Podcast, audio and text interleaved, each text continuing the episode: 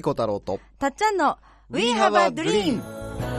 この地球にあるものみんな誰かが見た夢でできている作家の翡翠小太郎です。たっちゃんこと田島かすみです。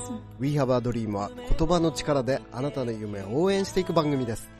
人生を変える瞬間になればとっても嬉しいです。嬉しいです。今週もお送りします。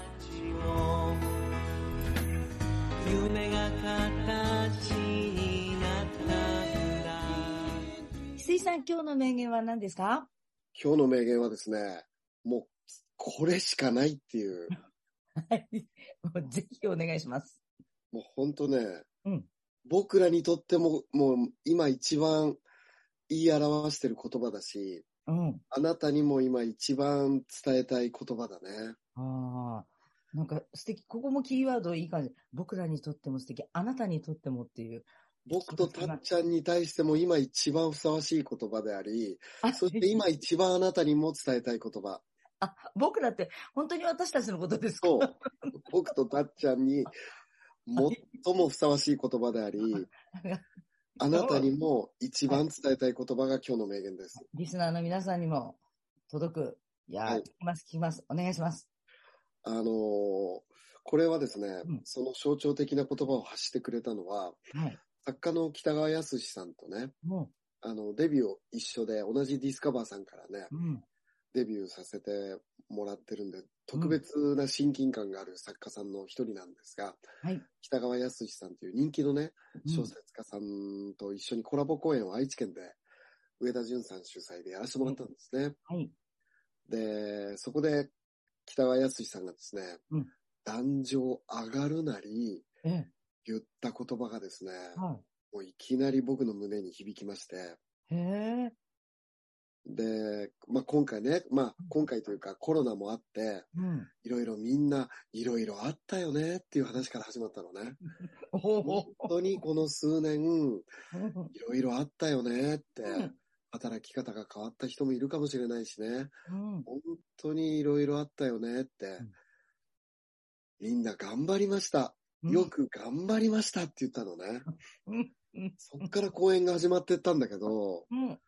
なんかもうその一言で、北川康さん帰ってもいいんじゃないかなっていうぐらい感動して、今、今来たのに。今来た。ありがとうございまし北川さんた。もう公演それで十分よっていうぐらいで、よく頑張りましたっていう。みんないろいろあったけど、コロナもね、あっていろいろ大変だったよねって、うん。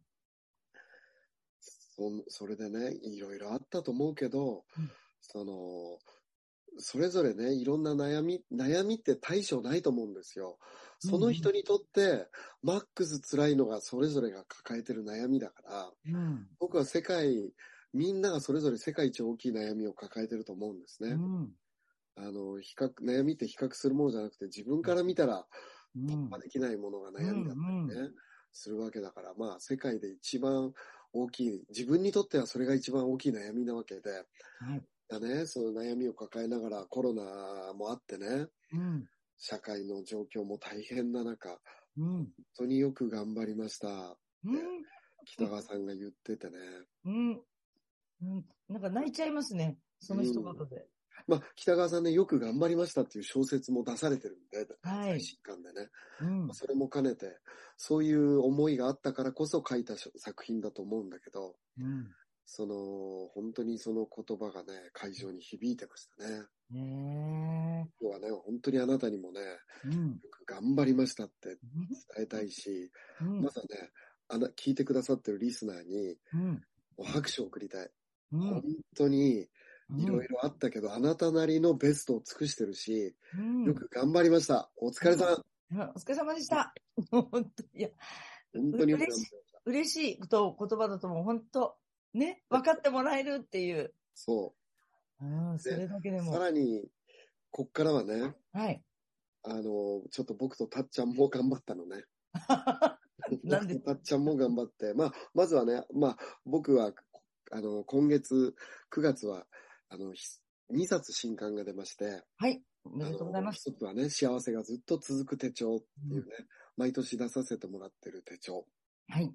で、これ、その、ね、ちょっと5色、スケジュールのカレンダーの5色がね、3箇所こう、もうちょっと見つかっちゃって、はい。それはね、案内が全部手帳には入ってるんですが、うん。まずは本当ね、お詫びさせてもらおうと思って、ああの、ね、楽しみにしてくださってた方、本当、その、申し訳ないんですけどね、スケジュールの、あのーカレンダーね、うんあのー例えば2023年11月は31日ってあるんだけど、実際31日ないのね。あ。これからできるかもしれ俺の中の心にしかないんだけど、ない。あのそれがちょっと漏れちゃってね。はい。あのーあと、まあそういうね、あのーあとはね、あのーいろいろ、まあ、ありまして、でも意外、意外、意外とっていうか、あの、もう手にさせてもらってるので、うんこう見てみて、あ、ここのことですか？あ、あんまり支障ないんじゃない？って、私は一番。ああ、でもね、本当申し訳なくてね、まあ、2024年の1月のウィークリーカレンダーページにおいて、はいあ。の1月6日がね、はい。あのー重複して2回あるんだよね。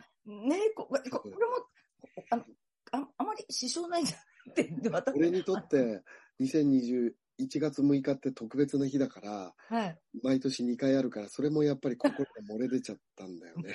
毎、毎年2回、毎年2回あったんですね。やっぱり1月6日って絶対アンコールしたくなる日だから、アンコール、アンコール。出出ちゃったんですよね、本当に。本当に、あ、あ、こ、あ、ここのことですかって、ほん、ね、丁寧に5色のあれが入ってるんだけど、探してみて、あ、ここ？みたいな、と思いました、私は。最後は2024年1月のね、マンスリーカレンダーページで、2024年の1月カレンダーに31日のね、表記がうん。ちょっと抜けてて、うん。やっぱりその日は俺、どうしてもやっぱりその2024年の1月は30日でうん終わりたかったっていう、気持ちがまた滲み出ちゃって。すべて、すべて俺の気持ちが出ちゃって。申し訳なかったです、本当に本当に。申し訳なかった。いや、本当に、なんか、いかにね、こういうの作ってらっしゃる方の、逆にすごいわーってしょ衝撃っていうか、あの、うん慌てて対応されたのも伝わってくるし、うん丁寧に対応いただいたのが、うん何いやもうね、アマゾンのコメント第1号がね、このはいご食についてのコメントがちょうど入ってて、あ、はい。あの、翡翠さんはね、このせっかく買った手帳がうんもうご食であるのを気づいて、ちょっと残念でしたっていうね。うんうんえー本当にどう感じてるんですかっていうことで書いてくださっていて、いや、本当に申し訳なかったなと思ってね。ああのーなんか、あのーなんか、ん間違いをきっかけにね、はい。なんか、さらにいい方になるように、あの、もうい祈りを込めようと思ってね、みんなの人生いろいろあるけど、いろいろあるってがん、あいろいろあったけど、そっから良くなってみんなで行こうっていうね、祈りに変えて、もうちょっとお詫びさせてもらおうと思ってね。あー、すごい。うんまあ、本当にね、これに関わられて皆さんが同じような気持ちでいらっしゃるんだろうって、それはすごく自分たちは伝わってきてるので、はい、みんな受けてると思います。ありがとうございます。受け入れてありがとうございます。ありがとうございます。はいそしてもう、もう一つがですね、はい。あの、翡翠先輩、幸せになる伝え方を教えてっていうね、うん。あの、まあ、これは伝え方。はい。あの僕の、まあ僕は作家であり、コピーライターであり、本ももう60冊近くかな、うんはい、すごい。その書、かせてもらって、はい。ね、あの、出版社さんが、あの、著者累計部数っていうのをね、やっぱり書きたがるんだけど、うん。僕その、出版社さんが、あの、一社だ、いい一つしかなかったらね、計算も簡単なんだけど、はい、そうですいよろんな出版社さんがあるから、う ん累計著者部数って毎回結構帯に、翡翠さんの方ね、売れてるから帯に書きたいって言うけど、うん僕数えたことないから、もう累計何部ってわからないんだよね。ね、絶えずだって動いてるわけですもんね。そうそう。だから、ディスカバーさんのだけ、なんか、名言セラピーね、累はい。計60万部突破とか、うん。あの、明日死ぬかもよ、34万部突破とか、はいうん。マイワイの法則30、なんか1万部、あ、じゃない、マイワイの法則は12万部かな。わあ、すごい。はいなん。かそういう分かるやつだけ足して、うん。ああのれこれぐらいかなって言ってね。え、それ絶対、それは、あの、代表作だけでしょってなってね。そう、少なくないんだねよ。その、数えたことないんでって言うんでね。だって、かける60って、すごい。それぞれの本の動いてるのは絶えずですもんね。どこかで一回集計したいですね。まあ、そういうね、まあ、その本を、まあ、60冊書かせてもらった後、もともとは僕は広告作るコピーライターをやってたので、はい。伝え方っていうのはもう、あの、本業ど真ん中の部分うん。でもあるんですが、初めてこれをね、あのー書こうと思えた。うん。どうしてこの本を書こうと思えたかっていうのは、はい実は僕、この本は僕、ある人へのラブレターでもあって、はい。それは後書きで詳しく書いてますんで、おー。ねあの、僕は伝えるって、あの、ラブレターを書くことだと思ってるんですね。ああ、なるほど。なので、これは誰に対してのラブレターなのかっていうのをはい最後ね、はい後書きに書いてあって、で、ラブレターだと思って、あの、伝えるっていうのは、そのブログを書いてる時からもずっとそう思ってたし、うん。その、まあ、そこの根本があった上で具体的なテクニックをですね、うん。あので、まあ、幸せになる、ただ伝え方をね、伝える本じゃなくて、うん。まあ、僕らしい伝え方っていうんで、幸せになる伝え方っていうことでね、うん。その、伝えるっていうのはもう、愛を伝えることであり、ラブレターなんでね、うん。ああ。あの、ねえまあ、そういう、そ、その上で具体的なノウハウをですね、うん。まあ、帯には編集者さんがね、天才コピーライターが初めて明かすノウハウ全部っていう本ね。うん。で、これうん実はすごく苦労して、はい。僕自身は誰かから書き方を学んできたわけじゃなくて、うん。広告を作りながら、本を書きながら、ブログを書きながら、その都度その都度お客さんとか読んでくれる人のリアクションで、あ、こう書いたら伝わらないな、こう書いたらうん。通販で物がすごく売れたなとか、うん。うん。もう無意識に体験、実践体験の中から培ってきたものなので、うん。誰かから教わってたらこうするといいよって教えられるんだけど、うん。あの、なんか、一つ一つ実践の中で身につけてきたものだから、自分の中で正直言うと、公式がなかったんだよね。あら、改めて聞かれても、自分の中で、あの、やってきただけだから、そこに一番苦労されたという、そうなんですよ。無意識というか、辿ってきた道だから。そう、それをね、なんか、言語化していくのに、まあこれ、たっちゃんとやらせてもらってるオンラインサロンのね、翡翠ユニバで、このはい途中経過の原稿を全出ししながらうん。やってたんですけど、これバージョンいくつまでやったのかな、うんバージョンね、これ7ま、バージョン7、はいバージョン。で、最終的にバージョン8ぐらいで本になったんだけど、はい。1から8までの間に、うん。もう全然変わってってる過程がね、試行錯誤してる、あ、本って最初に書いたものと、本当にこんなに変わっていくんだっていうのを、うん。ちょっと過程をお見せできたのが、はい。あの、まあ、すごくい、なんていうのかな、伝え方の手の内が、なんていうのかな、うん。お見せできながらやれたっていうのも、ちょっと良かったなと思ってますね。ね。しかもそれは、あの、Facebook のね、あの、グループページにも入っていただければ、今もすぐ見れるという。あそうですね。あうの、ん。それは期間限定じゃなくてずっと見れるんで、まあただ、過去遡っていかないとすごい。遡ります。いかに長い時間かかってるかっていうのと、あの、そうだね石井さんもこう、壁みたいなのにぶつかられる時があるんだなっていうか、いや、壁がね、今回、その、まあ通常にノウハウをお伝えする部分と、うん。その二部構成でできていて、うん。通常にノウハウをお伝えする部分と、あとはそのパンダフル君っていうはい。可愛らしいキャラクターがいてね、うん。プリンデシカさんに書いていただいたんですが、うんそのパンダフル君は新潟で笹団子屋を、老舗の笹団子屋をやっている、あのー息子さんなのね。はい、息子さん。いずれはお店を引き継ぐと。はい。でも笹団子もう全然人気もなくて売り上げが急下降で、はい。大好きなおじいちゃんがもう元気なくしちゃってると。うん。おじいちゃん子なのね、このパンダ。いいね、いいね。おじいちゃん子で、元気なくしちゃって、で、そうんな中、お店にね、うんよく来てくれる常連の女の子がいるんだけど、女の子。あのーちょうどね、その専門学校の隣にある老舗の笹団子屋さんなのね。はい、はい。で、その、なんで専門学校の隣にあるかっていうのはまた物語があるんだけど、うん、うん。で、そこの、あの、通ってくる、うんあの、常連客の女の子の親友に一目惚れしちゃうんだよね。おー。あの、リステリアちゃんっていうリスの可愛らしい女の子に一目惚れちゃって、で、ん。デートするんだけども、ね、あのー散々な形で振られちゃうのね。で、もう、パンダフル一言言われちゃう。もう、もう、奮起して、お店のおじいちゃんとね、あの、家族も助けたいし、うんその、彼女にも振られちゃうし、うんで、このお店のね、笹団子が大好きで通ってる翡翠先輩で、まあ、翡翠先輩っていうのは卓球部のだいぶ前の先輩なんやけど、話が、えっと、パンダフル君はパンダで卓球もするんですね。卓球部ですね。あのーで、僕に、先輩である僕に仕入りして伝え方を学んで、うん。お店の売り上げはどうなるのか、彼女とのはい。関係はどうなっていくのかっていう物語を伝え方のレクチャーを混ぜながら、うん。あの物語パートもあるんでね、ね。そこが書くのが難しかったのね。えー。おめ読んでる方はめちゃめちゃ面白いんですけど、こう、あの、位置が変わるからですかね？それはね、うん。あのー難しくて、へえ。ここをね、あの、僕の原稿を毎回、その赤字を入れてくれる、はいあのー方をね、うんあのーミッチェルさんっていうハワイ在住のね、うん。あやかさん。彩香さん、うんうん日本人の方なんですが、お願いしてて、うん。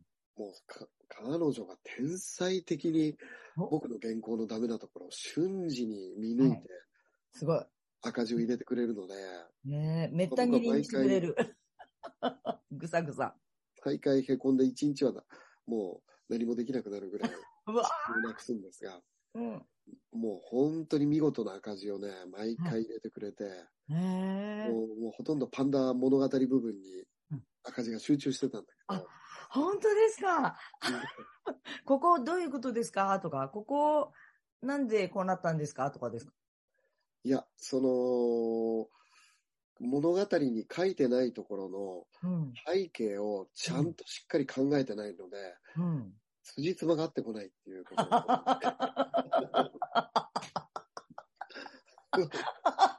初歩的な。もの、初めて物語書くからね。本当初めてのお使いじゃないけど、その、エッセイはね、もう、うん十何年書いてるけど、物語って書き慣れてない。なるほど。その、辻褄が合ってきてないことが、ここんなこと言ってましたっけとかいろんなあるわけですね。そうそう 初歩的なっていう。まあ、それをね、まあ、なその、その過程をね、まあ、あの、6回、7回やって、最初に8回目でね、ね8回目で、まあ、毎回どの本もそうなんだけど、え。うんうん。もう全く、その、先が見えないところから、あ、この本はこうなりたかったのかっていうね、ねえーこの本もね、最後、うんあ、これは、最後これを伝えたかったんだなっていえ。う、あわあ。ね、まあ、出てきて、ねまあ、それは255ページに書いてあるんで、255名、まだみんな手にしてないんですけど。手にするのなんか毎回ね、はいまあ、この一言にたどり着くのかっていう、毎回、その瞬間なんかね、カチッって音がして、はい。魂が宿る瞬間っていうか、うん。あこの本はこれを伝えることなんだなっていうのが、うん。あの、カチッとスイッチが入る瞬間があるのね。ねえ。うん。この本はね、もう終わる瞬間の255ページにはい。手にしたてきます。ときに255ページをちゃんと皆さん読んでいただくと。でも、最初にここから読まなくて、最後あもう順番に、今回はね、物語があるんで、ちょっと順番に読んでほしいうん。んですね。ねえそれで、あの、スイスマが合わない原稿を読みたい方は、あの、ヒユニバに入っていただけると、いかにね、あの、本になる前っていかに、あの、意外と作家でも、60冊書いてるような作家でも、最初の段階は結構ダメだなっていうのがね、あの、それは、あの、なんていうのかな。最初から読んでみたらあんまり、最初からそれを読むとわからないかもしれないけど、うん。進化したものを見ると、あパート1が、あ、あ、はい。全然意外とこんなに変わるんだなっていう楽しさをね、うん味わっていただけると思いますね。まあ僕としては恥ずかしい限りなんですが。ね今回残しちゃいましたが、えはいでも私たちから読むと本当に全く、え、でもまあ、それは今度ね、で、感染が出てから、出てからパート1を最初の原稿を見ていただくと多分びっくりするぐらい、はい。本んなに変わるのかっていう、作家一人の力って、はい。こんなに編集者さんの力って大きいのかっていうのもね、あの、今回は、小電車さんの萩原さんがね、はい。担当してくださってるんですが、うん。ものすごい萩原さんの愛に支えられてね、うん。作れた一冊ですね。ねえ。ねえ、別に石井さんはあの手を抜いて書いてたわけじゃないけど、その時々の全力を尽くしたのが全部7パターン、8パターンまで来たと。そうですね。うん、本当すごいですよ。いきなり何百ページがバーンと上がってくるって、私たちはびっくりします。だから、改めて言うと、その、いきなり100のものって作れなくて、はまずは今できる範囲のベストを尽くして、い。うん。で完成すると、時間を置いて読み直すとまた自分でも気づけるし、あとは周りの人に読んでもらうと、またうんダメなところにも気づけるから、ああの自分一人で行くんだったら100、自分の中の100点満点って比較的あたやすく取れるんだけど、うん。あの、それを自分の100点を超えていく作業がね、うん。やっぱり自分一人ではできないから、そこがう楽しいですね。大変だけど楽しいですね。ねえーこれだけの実績を持っている石井さんですら、いつもそういうね、ところにいらっしゃるんだと思って、これが一番驚きましたね。本当に。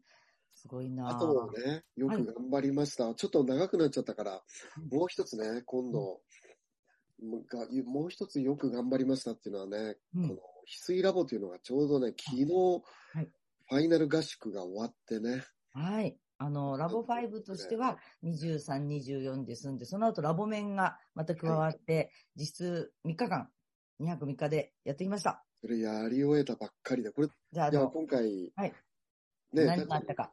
はい。主催してくだしもらってる翡翠ラボというのがね、うん。あの、第5回目の、うんこれ何ヶ月あったのかな、翡翠ラボ。えっと、講座としては7、7回、あって2月から始まってるんですよね。7回やって合、宿です。はい。今回終わりまして、はい。皆さんありがとうございました。いや、本当ありがとうございました。もうねうん、素晴らしかったです。参加者さんに感動されて、感動させてもらって、はい。最後の2日間皆さんたちの、まあ、翡翠塾とか翡翠ラボっていうのは最後ね、うんマイソウル、マイストーリーっていうのを、自分の人生を、はい。まあ今は1000文字に凝縮して、はい最後それを一人一人発表する。うん。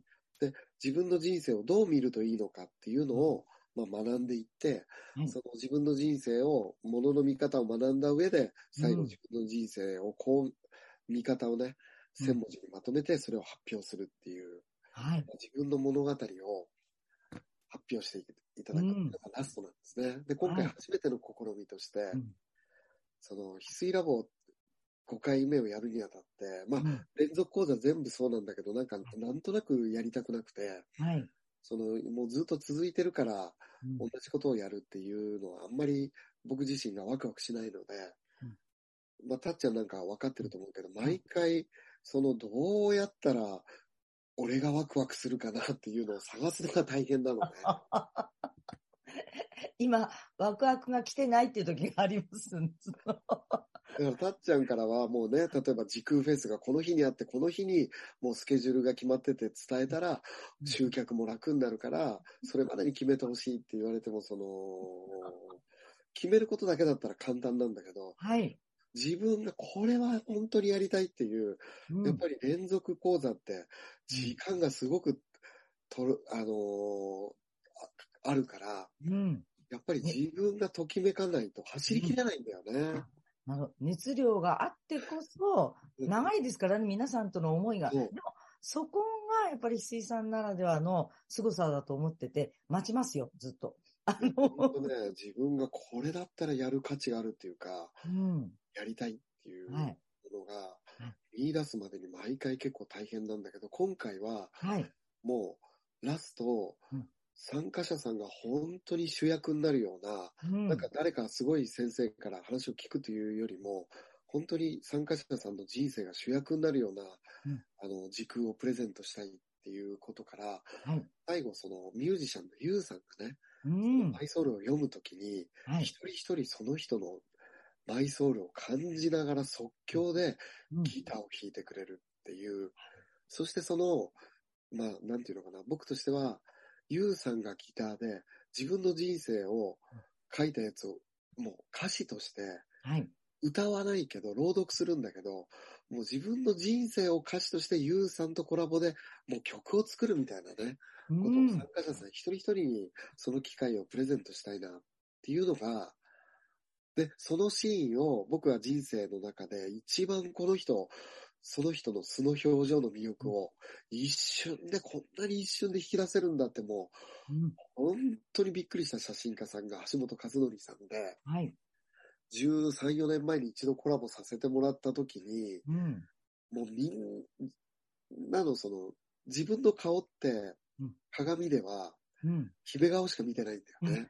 で、あの、しかも反対になっている顔だし、そこに笑顔で 望もうとしますもそうそう。でも、橋本さんはなんかその人の本来の素の光を。なんか引き出すっていうか、うんパッとその一瞬を引き出し切り取ることができる。まあ、奇妙な、ジョジョの奇妙な冒険の漫画で言うなら、なんかす、そういうスタンドを持ってるというか、うん。そういう魔法が使えるような人にしか僕には見えないんだけど、ねその最高のユウさんとコラボで、自分の人生を歌うかのように朗読してるその瞬間を、え。うん。橋本さんに写真撮っていただくっていう。ねえどちらもプロがあなたの様子を、人生を彩るために、えー協力してくださるっていう、その瞬間が大事な大事な時をね、すごかったですね、なんか。それか、それをプレゼントしたいと思ったらワクワクして、はい。あこれは走り切れると思って、うん。で、さらにはい、そのタイミングでん、その、もう、なんていうのかな、今回創造のビッグバンっていうテーマだったので、はい。創造性を本当に自分らしく発揮してるうん書道家の武田壮雲さんとね、はい。で僕は武田壮雲さんとご縁がなかったので、うん。その、直接ね、お呼びするっていうのもすごくチャレンジだったんだけど、うん。で、壮雲さんと同じくアーティストの画家のね、長谷倉みゆきさん、はい長谷倉みゆきさんと壮雲さんって二人は面識ないんだけど、うん。この二人が起きたら創造性のビッグバンが起きる。うん。それをみんなで一緒に見たいとか、ねえ、翡翠さんも見たことないのを一緒に見ましょうっていうのが4月の講座でやっていただきました。あとはね、梅原誠さんっていう、うん。とにかく大ピンチを大チャンスに変えていく天才の広告マンがいて、はい。僕はだ昔から大ファンだったんだけど、うん。うん。面識もないし、つながりもないんだけど、うんもう初アタックでね、はい。飛び込み初アタックでラボに来てくださいってお願いしてね。うん。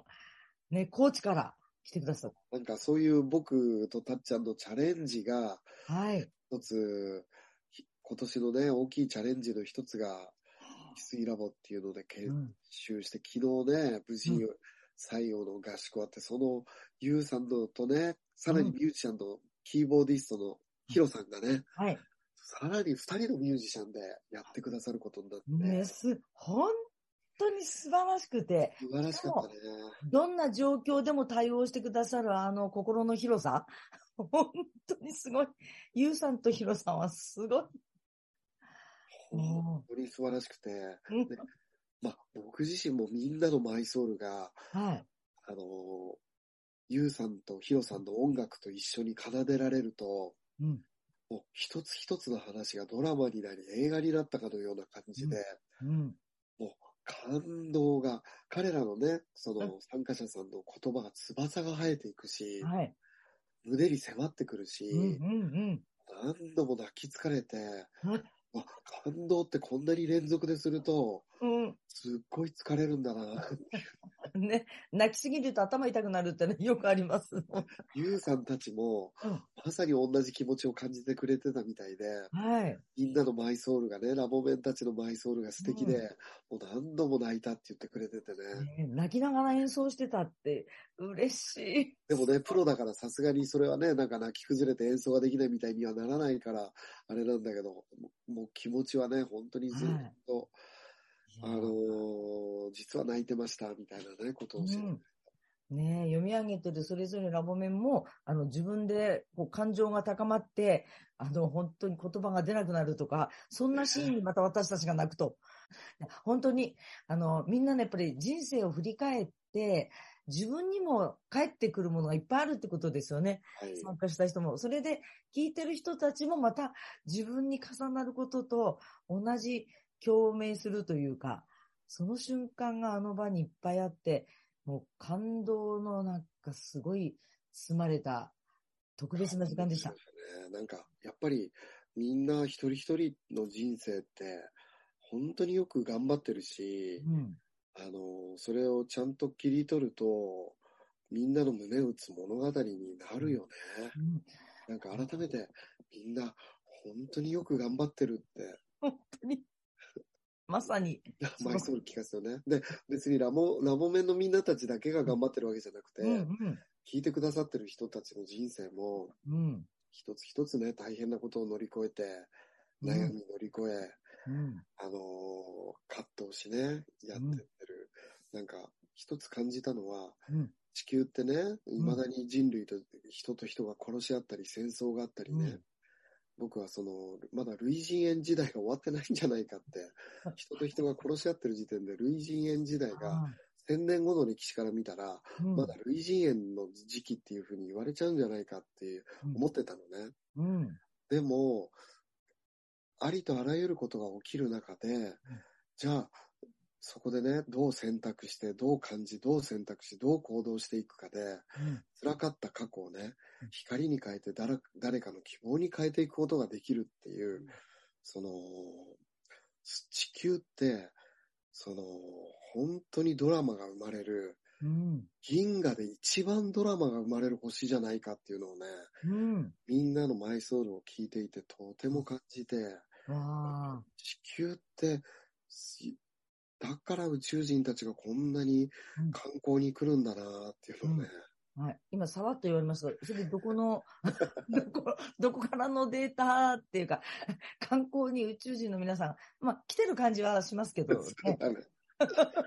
そういうね、ラボで、そういうのを専門的に教えてくれる高野上泉さんもね、はい来。てくれて、僕らの中ではもう当たり前になっちゃってるんで、私たちの中では、そういう会話が成り立つ。、あのー地球に来るよって、なんうんか、宇宙人のことをね、進化してて、うん。羨ましいとか憧れちゃうっていうね、うん。発想僕の中にもあったんだけど、はい。いや、宇宙人、これ地球すっごい体験したいんだなっていうのをね、うん。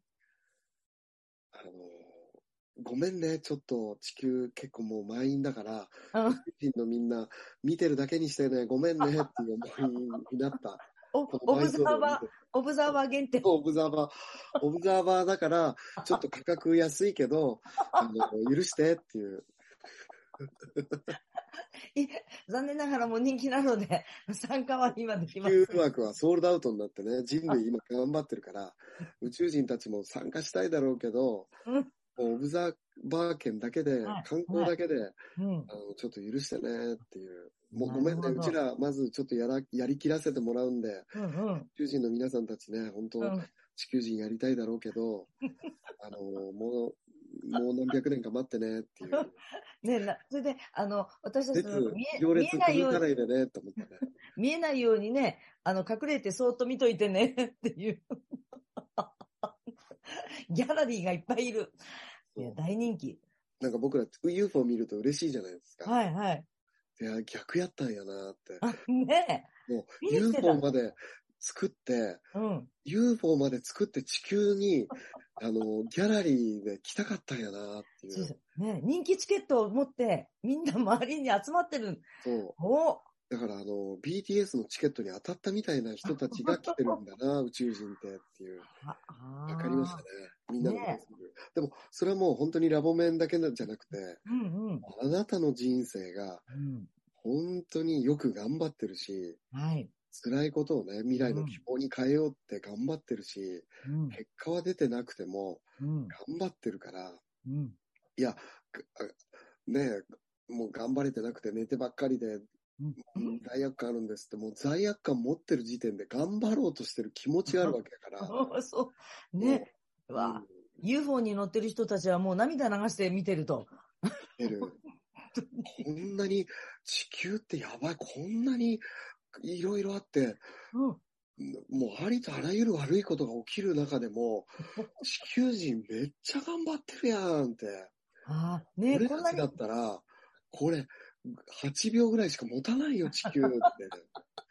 もうすぐハゲ足取られるし、叩かれるし、そんな中でも、なんか、この体体験を光に変えようとして、誰かの希望になろうとして、うん頑張ってるって、もう涙なしには見れないっていうのがね、地球地球人マイソウルだと思う。ね、あの今ギャラリーの人の声、周りで見ている。いや、こんな頑張ったのになんで自分責めるんやろうとか言いながら、その、よくいいじゃんねとか言いながら見てるっていう感じですかね。自分責める時点でね、うん。よくしようと思ってる気持ちがないと責めないから、もうそれはよく頑張りましたですね、今日の名言はね。いやーすごいなーこれあの、地球を見ている UFO 乗ってる人たちの3時の言葉なわけですね。すごい。いや、こんなところにあの、私たちはね、あのメッセージをいただけるとは思ってなかったので、はい。地球にいらっしゃる皆さんへのメッセージをはい。お送りいたしました。ありがとうございますあ。の、翡翠先輩幸せになる伝え方を教えてとね。うん。あと、幸せがずっと続く手帳。はい。返信2023年ね。ちょっとこれ、手帳ご色があって申し訳なかったんですが。はい。あの、使っていただけると嬉しいです。はい。ちなみに、えっと、石井さんの石井先輩幸せになる使い方を教えての出版記念講演会が、そうそうそう。10 10月月15 15日ね。はい10月15日に、うん。あの、東京でやりますんで、はい。で、これは、その、ムーブメントをね、うん起こす天才っていうね、まあ、イベントやったり、うんいろんなドーナツ屋さんをね、ドーナツ屋さんじゃないや、何屋さん、ベーグル屋さん。ベーグル屋さんをやったりね、、はいろんなことをやってる天才、まあ、もう、なんていうのかな、ムーブメントを作り出すね。ね、仕掛け人のうん裏も裏も人、全部してる。仕掛け人のうん。編集者さん、滝本洋平さんがね、ゲはいストで来てくださるということでね。うんちょっとね、娘さんの今、運動会と重なってる事態が分かって、あの、本当に来れるのかっていうところも含めて楽しみにしていただければと思います。そ、そんな情報。これ、これみんなに伝えていい？で、これね、本当に娘さんの運動会、大切な運動会の中に、そうそう。言ってほしいどう来れる。のかっていうのが、言ってほしいけど、来てほしい。地球ドラマやからね、こういうのが。こういうのが地球人マイソウルには欠かせないエピソードですからね。そうですね。これも踏まえてお送りいたします。あ あの、洋平さんは無事何時に来れるのかっていう、一番見どころですね。10月15日、人数限定で渋谷でお送りいたしますので、また詳しくは、ぜひ来てほしいね。はい、お待ちしたいと思います。伝え方のレクチャーとね、はい。あとやっぱりムーブメントを起こすっていうのに、うん。やっぱりどう世界を変えていくか、どう自分の世界観を作って、うん。ムーブメントを起こしていくか、世界を変えていくかっていう、ねはい。やっぱり、その、僕自身が一番やっていきたいことでもあるので、うん。でその一つがね、扉になったらいいなっていうのがこの伝え方ね、発信力を、うん。自分の世界観を形にして、あの、発信していく、バイブルにね、なったらいいなと思って作ったんで、はい。ぜひ、出来たてのこの本のね、いろんな話、うん。みんなで聞かせていただこうと思います。はいお待ちしてます。いろいろもろもろね、翡翠ラボの、うんあの、来期のものとか、もろもろはね、あの、オンライン、あの、め、公式 LINE、はい。アカウントがあるんでね、はい。それ概要欄にタッチ貼っ貼っといてもらえるかな？あ、はい。皆さんにぜひ、この聞いた方にすぐわかるように。ここを登録してもらうと最新情報とかね、いろいろいきますので、はい。ぜひはい、ありがとうございます。ありがとうございます。はい。ことから We have a dream この番組はあなたの一歩を応援しますあなたは一人じゃないあなたがあなたらしく笑顔で進めることを願っていますみんなの夢が叶って地球が夢に満ちた惑星ドリームプラネットになるために翡翠小太郎とたっちゃんこと辰島かすみでした。また来週。またね。バイバイ。どんな明日を描こう。涙こぼれそうな時時でも信じること忘れ愛も夢も笑顔